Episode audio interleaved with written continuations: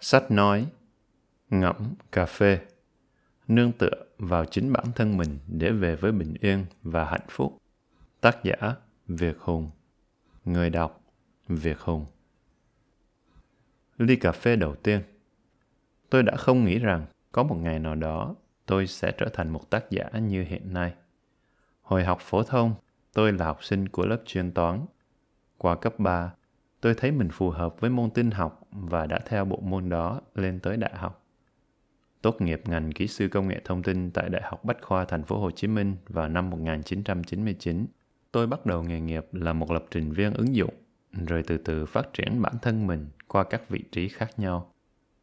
Vị trí cuối cùng tôi đi làm là nắm giữ cương vị tổng giám đốc của một doanh nghiệp trên dưới 1.000 người mà tôi đã đồng sáng lập, đóng góp xây dựng và dẫn dắt từ thuở ban đầu.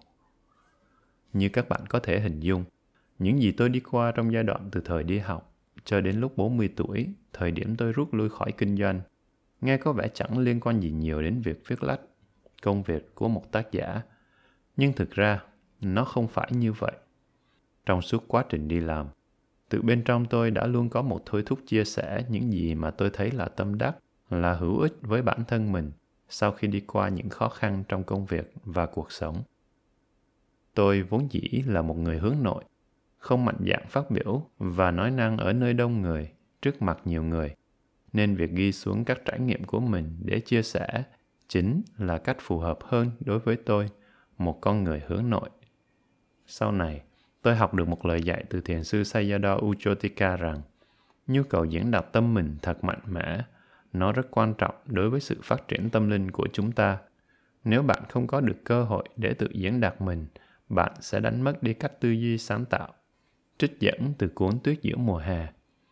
Vâng, tôi đã tự mình trải nghiệm lời dạy này mà không hề nhận ra điều đó, cho mãi đến sau này, khi đọc được những lời dạy trên, tôi mới ngẫm ra được động cơ đằng sau việc chia sẻ một cách tự nhiên của mình.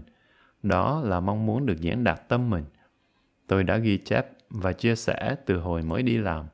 Thời gian đầu, tôi chủ yếu chia sẻ về kỹ thuật khi đang là một lập trình viên. Rồi sau đó tôi ghi chép và chia sẻ về công việc quản lý, phát triển kỹ năng lãnh đạo, điều hành và phát triển doanh nghiệp. Cho đến thời điểm này, tôi chủ yếu ghi chép và chia sẻ về việc huấn luyện tâm mình. Đó là kết quả của quá trình nhiều năm tôi tìm hiểu và thực hành thiền Vipassana hay còn được gọi là thiền tuệ, thiền tứ niệm xứ, thiền minh sát. Vâng, thực tế là tôi đã liên tục ghi chép liên tục viết lách như vậy nhằm phục vụ nhu cầu diễn đạt tâm mình từ rất lâu, lâu lắm rồi. Điều tuyệt vời là càng viết, tôi cảm thấy mình phù hợp với nghề viết. Những trải nghiệm trong suốt 20 năm đi làm và sau đó là quá trình làm việc với tâm mình đã giúp tôi có thể cảm nhận tốt hơn và viết được nhiều hơn. Việc ghi xuống các cảm nhận và suy nghĩ trong đầu ngày càng trở nên rất nhẹ nhàng, nhanh chóng và tự nhiên đối với tôi. Có những lúc chỉ cần cái điện thoại và hai ngón tay liến thoáng trên màn hình mà tôi vẫn có thể ghi xuống được 2 đến 3 trang giấy một cách rất lạ làng. Nội dung cứ tự nó tuôn trào từ cảm nhận và suy nghĩ trong đầu tôi ra thành các con chữ. Thật tuyệt vời. Thực ra, tôi đã và đang làm việc cùng lúc với bản thảo của ba cuốn sách khác nhau bao gồm Tản mạn về hạnh phúc tập 2, Quản trị nghề nghiệp 101 và Lãnh đạo không khó nhưng kiểu như là cứ cầm lên rồi lại đặt xuống đối với cả ba cuốn này có vẻ như là vẫn chưa phù hợp lắm với việc hoàn tất các cuốn sách trên tại thời điểm này. Tính tôi vốn cũng không miễn cưỡng. Tôi thường tự cảm nhận và nếu thấy nó chưa sẵn sàng thì có nghĩa là nó chưa sẵn sàng mà thôi. Là nó chưa chín mùi, chưa đến lúc xong, chứ không dứt khoát là phải làm cho xong. Rồi một cách bất ngờ nhất, ý tưởng của cuốn ngẫm cà phê lại đến. Đến thật nhanh, khi tập hợp lại các bài viết trong vòng 2 năm vừa rồi, tôi thấy nội dung có đủ để biên soạn thành một cuốn sách độc lập. Vậy là cuốn sách này được ra đời rất nhanh chóng. Như tôi có chia sẻ trong bài Đừng mắc cỡ với chính bản thân mình, sau khi xuất bản cuốn sách đầu tay, tiếp tục với việc viết lách và chia sẻ, thỉnh thoảng tôi lại nhận được những lời cảm ơn từ những người tôi quen biết cũng như những người tôi không quen biết. Thật ấm lòng và có được thêm nhiều động lực để chia sẻ khi nhận được những lời cảm ơn đó khi biết rằng những gì mình chia sẻ là có ích đối với người khác dưới đây là một vài cảm nhận mà tôi nhận được Em vô cùng biết ơn anh từ app SMP, sách anh viết và các bài anh đọc đã giúp đỡ em có được sự an tâm bước tiếp trong cuộc đời mình và mong muốn được học tập nhiều hơn và lúc nào đó có thể chia sẻ được như anh. Tản mạn về hạnh phúc đã giúp em tìm được phiên bản mới của chính mình. Và không chỉ những bài chia sẻ của riêng tôi mà cả sách nói và các bài pháp mà tôi đã dịch hoặc thu âm lại cũng mang đến lợi ích cho độc giả và người nghe. Thật vui mừng biết bao. Em hy vọng sớm được nghe tất cả các bài pháp và cuốn sách từ Ngài do anh dịch và đọc. Bởi năng lượng, sự truyền cảm giúp người nghe hiểu, cảm nhận những lời dạy của Ngài sâu sắc hơn. Mấy nay em đều nghe giọng đọc của anh trên app SMP và hành thiền theo. Em rất thích băng hướng dẫn cho người mới bắt đầu của thiền sư Ujotika. Sáng nay em thiền xong, cảm nhận thấy năng lượng an lành, định tĩnh, rất biết ơn, nên muốn gửi lời cảm ơn anh. Chúc anh một ngày mới đầy bình an anh nhé. Tất cả những điều trên đã dẫn dắt tôi đến với cuốn sách thứ hai mà bạn đang đọc. Nội dung thì luôn sẵn có trên trang web của tôi, nhưng nói chung thì vẫn khó đọc, khó tìm kiếm và khó tham khảo đối với mọi người khi phải vào trang web. Việc tập hợp lại nội dung của hơn 100 bài viết trong 2 năm qua thành một cuốn sách, sắp xếp theo các chủ đề cụ thể thì chắc chắn sẽ dễ dàng hơn cho mọi người đọc và tham khảo. Rồi thế là tôi bắt tay vào làm, ngay và luôn, nhanh như một cơn gió thoảng. Tôi rất tâm đắc một lời nhận xét cho cuốn sách đầu tay của tôi rằng cuốn sách có lẽ như một tách trà cho người Bắc và ly cà phê cho người Nam. Bạn uống cà phê chậm rãi, sau mỗi ngụm, bạn hướng mắt ngắm nhìn đường phố, trò chuyện giam ba câu với bạn ngồi cùng. Cùng với phong cách đó, cuốn ngẫm cà phê này cũng vậy. Các bài viết và thu âm rất tùy hứng theo cảm nhận cụ thể của tôi tại từng thời điểm. Có bài thì rất ngắn, có bài thì khá dài, thậm chí là rất dài. Nội dung của mỗi bài rất độc lập. Nếu phải đứng riêng một mình, chúng giống như những ly cà phê cho tâm hồn mà tôi muốn gửi gắm đến độc giả. Đó là những gợi ý mà tôi đề nghị các bạn nghiền ngẫm về nhiều chủ đề khác nhau trong cuộc sống và công việc. Những gì tôi viết ra chỉ là những ý tưởng mang tính gợi ý, và rồi với những ý tưởng khởi đầu đó, bạn sẽ nghiền ngẫm về cuộc sống của mình trong ngữ cảnh và hoàn cảnh của riêng mình. Tôi hy vọng rằng bạn sẽ có các góc nhìn mới mẻ hơn từ những gợi ý ban đầu của tôi. Bạn không cần phải đọc cuốn sách này theo một thứ tự nào cả, chỉ đơn giản là mỗi khi có thời gian nhâm nhi tách trà hay ly cà phê, bạn có thể chọn cho mình một đoạn mà bạn cảm thấy phù hợp trong thời điểm hiện tại để đọc và sau đó nghiền ngẫm mà thôi. Ngẫm cà phê. Kể từ hồi còn học phổ thông, tôi đã có đam mê nổi bật về việc tự phát triển bản thân mình. Tôi còn nhớ mình đã ghi chép cẩn thận các câu nói hay, truyền cảm hứng để phát triển bản thân trong những cuốn sổ tay.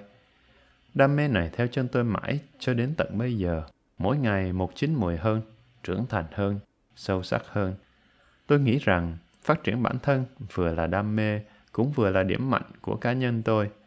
Các đề tài mà tôi chia sẻ cũng chỉ xoay quanh chủ đề này với các khía cạnh khác nhau bao gồm các nguyên tắc thực hành để huấn luyện tâm nhằm đem lại một tâm trí khỏe mạnh, lành mạnh. Nó sẽ thường được bao gồm trong các đề tài về phát triển bản thân ở mức cơ bản nhất mà không liên quan đến nghề nghiệp, công việc, thành công, danh vọng. Kế đến là các chia sẻ về phát triển nghề nghiệp, làm sao để thành công trong công việc. Và sau cùng là các chia sẻ về việc phát triển kỹ năng lãnh đạo, khi bạn cần phải dẫn dắt đội nhóm hay doanh nghiệp của mình. Nhưng như các bạn có thể cảm nhận được trong tất cả các bài chia sẻ của tôi, gốc rễ của cả ba khía cạnh này đều xoay quanh trục tự phát triển bản thân mình mà thôi. Nếu ai nắm vững điều đó rồi thì những thứ còn lại chỉ là hệ quả. Nó là hệ quả của việc tự rèn luyện và phát triển bản thân mình, mà chính xác thì đó là việc huấn luyện tâm trí của mình. Có được một cái tâm được huấn luyện thì điều đó cũng đồng nghĩa với việc bạn càng đến gần hơn với bình yên và hạnh phúc. Có một điều rất quan trọng được ngụ ý hoặc ẩn chứa xuyên suốt trong tất cả các bài viết của tôi. Đó là việc tự nương tựa vào chính bản thân mình. Tôi tin rằng bình yên và hạnh phúc lâu dài chỉ có thể đến được từ sự độc lập, từ sự tự nương tựa vào chính bản thân mình mà thôi. Bình yên và hạnh phúc không thể đến từ các tác nhân bên ngoài, không đến từ sự phụ thuộc ở bên ngoài bởi vì những gì ở bên ngoài chúng ta thì rõ ràng là mong manh hơn dễ vỡ hơn những gì chúng ta có thể xây dựng cho bản thân mình từ bên trong từ trái tim mình. Thực ra, quay vào bên trong chính là phương cách hiệu quả nhất, là phương cách thực tế nhất để phát triển bản thân mình, rồi sau đó mới có thể ảnh hưởng và đóng góp tích cực đến những gì đang diễn ra xung quanh chúng ta. Hiểu biết, trí tuệ, sự tự tin, bình yên, tĩnh lặng và hạnh phúc đều dần đến từ việc tự nương tựa vào chính bản thân mình này. Như có chia sẻ ở trên, các bài viết trong cuốn sách này rất độc lập và hoàn toàn có thể đứng riêng một mình, như một ly cà phê mới nguyên vào buổi sáng mà bạn thưởng thức. Mà thường thì bạn sẽ vừa thưởng thức cà phê và vừa nghiền ngẫm. Tôi nhóm lại các bài viết theo từng chủ đề nổi trội như bên dưới để các bạn có thể dễ dàng tìm cho mình nội dung mà bạn hứng thú trong thời điểm hiện tại.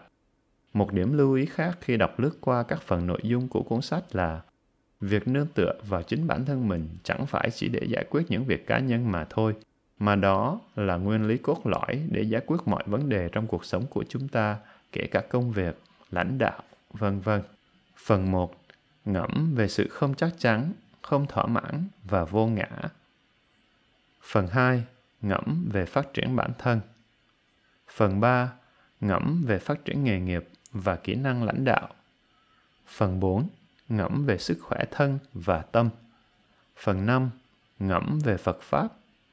Phần 6, ngẫm về chữ thiền. Phần 7, ngẫm về bình yên và hạnh phúc. Từ tận sâu trong trái tim, tôi hy vọng đây là những ly cà phê cho tâm hồn mà các bạn có thể thưởng thức hàng ngày. Những ly cà phê tươi mới của sự chữa lành, bồi bổ năng lượng tích cực, mang lại sự bình yên trong tâm đến cho người đọc. Đặc biệt hơn nữa, trong giai đoạn dịch bệnh tàn khốc hiện nay, tôi hy vọng đây là những ly cà phê của cả sự chữa lành và hồi sinh đến những ai đã và đang gánh chịu hậu quả mất mát nặng nề của đại dịch. Cầu mong mọi thuận lợi, bình an và sức khỏe đến với các bạn.